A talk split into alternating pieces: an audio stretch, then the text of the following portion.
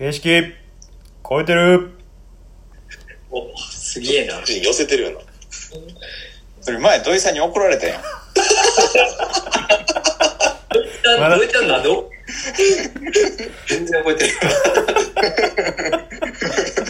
それあかんやろ、みたいな。じゃあえーこの番組は世の中のあらゆることに対してひねくれまくるそんな番組になってますじゃあ前回に引き続きカオス展について話していきますじゃあ土井さん、まあ、大き大きな意味で言うと、その均質性みたいなものは、ずっと引き続きあるんやでっていう話がさっきの最後の話。でもそれが、ふみやが言うように、もう確定できるぐらい、強烈になったっていうことでしょ。今回の。なんかあのよくズームとかそういうオンラインのツールが出てきてミーティングどこでもできるようになったよねみたいな話がなんかすごい明るい話題的に一般的にも言われると思うんですけどなんか正直やっぱり回数をズームばっかりにしししてしまうとなんかちょっとこう感覚としてなんか違うなっていうのも感じるんですけどなんかうん、それが当たり前本当に当たり前になってしまったらまあもしかしたらそういうことももう感じなくなるかもしれないですけどなんかちょっとその辺は、今のこうズームに全て置き換わった時の寂しさみたいなことというかなんかほんまはこう生で会った時の方がもっとこう空気があのなんかそういう空気から出てくるもんみたいなのもあんのになみたいなのは思うんですけどね。だからなんかそれがちょっとこうこういう流れでどんどんそうなった時にまあ設計のプロセスもそうですけどなんかもう作ってる本人が全然気づかないみたいなところも多分あるのかなっていう気がするんですよね。うんなんかあの CAD に変えた時にその図面の縮尺の概念がなくなったから抽象度をどういうふうに設定するかみたいなことを割とこう101の図面やって101の中で検討してた話があってで51やったら51で検討した話があってっていうのは模型とか図面みたいなリアルなスケールにやるとこう勝手にそうできるけどなんかそれも多分今結構最初から最後まで CAD の中で設計しちゃうとそこもよう分からへんまんま行くみたいなのも結構なんかそれは僕らの時からあったじゃないですか。なんか階高がずっと3メーターになぜか揃っている。とか、うん、なんかまあそんなんも含めてちょっとこうツールとの向き合い方みたいなところの怖さはやっぱり全体的に感じはしますけどね。やっぱ表現表現に出てる均質さにそれもあるんじゃないかな。みたいな気がするんですけどね。うん。まあ、もうちょっと先のツールに期待してるところは正直あるんやけど、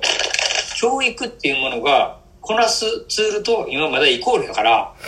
学ぶツールはそうであっては育めないけど、そのままそ社会につ使えるっていうところが、大事なところが今、ふみやの話からすると、やっぱり育めてないっていうことになるよね。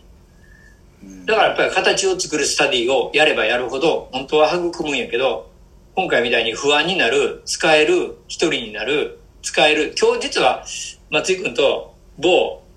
ね、なんかなんとか合宿のエスキースのプレゼンのシートの中間を全部見てて、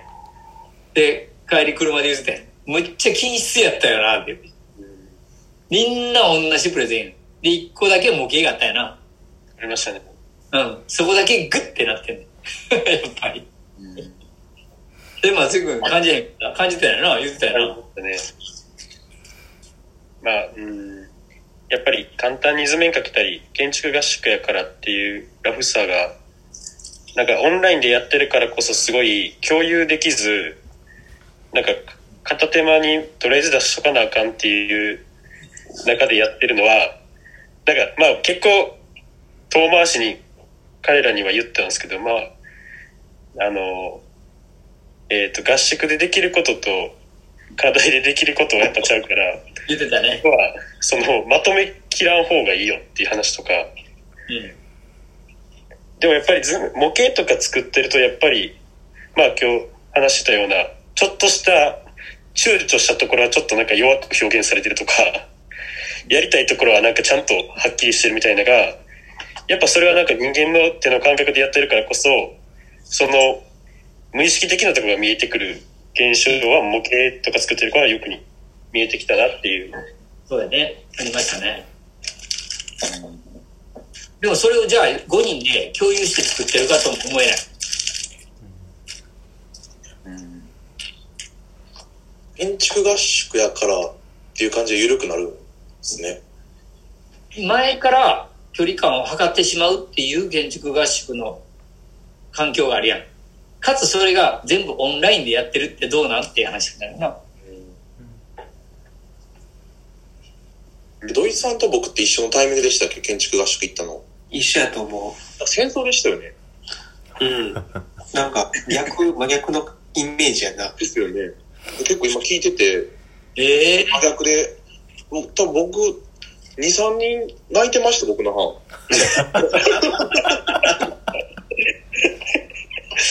なんで泣いてんの？意見の食い違い。いや、それだからちゃんとした議論をやってるっていうことやん。めちゃめちゃしてたと思います、多分。すごいなうん、ほら、なんか全然、あ、そんな感じで、なんか、うん、意外でした、すごい。でもなんかその感情は最近のああの風潮としてはありますけどねやっぱなんか揉めたらもうほんまなんかあ最悪や。そういう感じありますよねなんか。楽しくいきましょうみたいなこと前置きで言われるみたいな。まあなんかね。それはでも、おっちゃんがやっぱり公表をどっかでやるときも、やっぱり先生らの弱体化を感じて突っ込めなくなったっていうのは、あるもん。なるほどな。学校環境の強烈な、こう、プレッシャー。まあ年度末にちゃんとそういうシートが出てきたり、そういう忠告が来たり、ちゃんとするから、あ、言うとあかんねや、みたいなことになるし、まあ某 S 先生が、こんな、こんなん来ましたわ。誰かに、誰かに書かれてて、それに対して、どういうことでこんなことになったんかっていう言い訳をちゃんとして返信するようにって、事務局から来るもん。へいですねそれすごい。じゃあ理由を書かんと、あの、学生のクレームに対して回答してないことになるから。だったらもうこっちが乗り遅れてるだけな感じですよねもう 時代はもう変わったっていうことを認めるしかないみたいなそうだよね。で、その中で何ができるかっていうのやったら、まあ、ゼイ君とやったら建築合宿の環境を利用したスタディをデザインするっていうふうに変わるやん。会えないからできるスタディ。そこまではいかへん。うん、いやもうほんまそこの問題ですよね。あの、別に今までの踏んできた、あの、教育で獲得し得たものができなくなっていくのは別に全然、まあいいと思うんですけど、なんかそれがこう、今の時代性を伴って、ちゃんと新しいスキルとして確立している何かがあるのかどうかみたいなところが、まあ重要かなっていうのも、まあ僕が見えてないだけでほんまはあるんかもわかんないですけど、うん、なんかその辺はどうなんですか？ね。僕もそれ、すごい聞きたいっていうのはあったけど、でも、あまりにも早いタイミングで急になったから、そうやね。やっぱちょっと難しかったんやろなって。うんまあ、えどうしたまあんですかいや、同じようなことを言おうとしたから。ほんまにそれって、それが当たり前になった世代じゃないと思うんで、出てけえへんのちゃうかなっていう気はするけどね、正直。うん。ずっと対面が当たり前で育ってきた世代がいてそれを獲得するっていうのはほぼ並々ならぬ覚悟がいるんじゃないかなっていう。それ、ふみや、ふみやに聞きたいけど、教育するって、うつ、映るやん。教える側が。はいはいはい。映るやん。うつ教える側の弱体化が映っちゃうやんか。弱、弱気が。はいはいはいはいはい。自信なかったら伝われへんやん。そうね。裏返すと、うん、裏返すと楽しさは伝わるやん。はいはいはいはい。それが僕、一つの証拠として現れたかと思うね。だから、真ん中にいてる先生たちは、学校の中にいてる先生たちは弱体化をさらさずえんかった。で、そこは僕は距離で、ちょっと外から見れるから強烈に言えることもあるし、松井君と戦略ねって、ちょっと違うタームで外でやったりとかしたよな。で一気に上がったよな、そこだけ聞きよって。うん。なんかあ、そのせ、先生と生徒のなんかそこの関係性みたいなんて、なんか僕、ふみやくんらのあたりの代からちょっと感じてたんですけどね。おどういうことで？なんかその、まあ、僕その、えっと、あ、五代の弟とかの話とかも聞いてても、なんか、ちょっとなんか、まあ、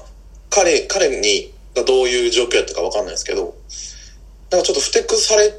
ちゃってる感というか、なんか、ちょっと、愛、愛情を感じてない感というか、はなんかすごい、ちょっと感じてたんですよね。ああ、なるほど。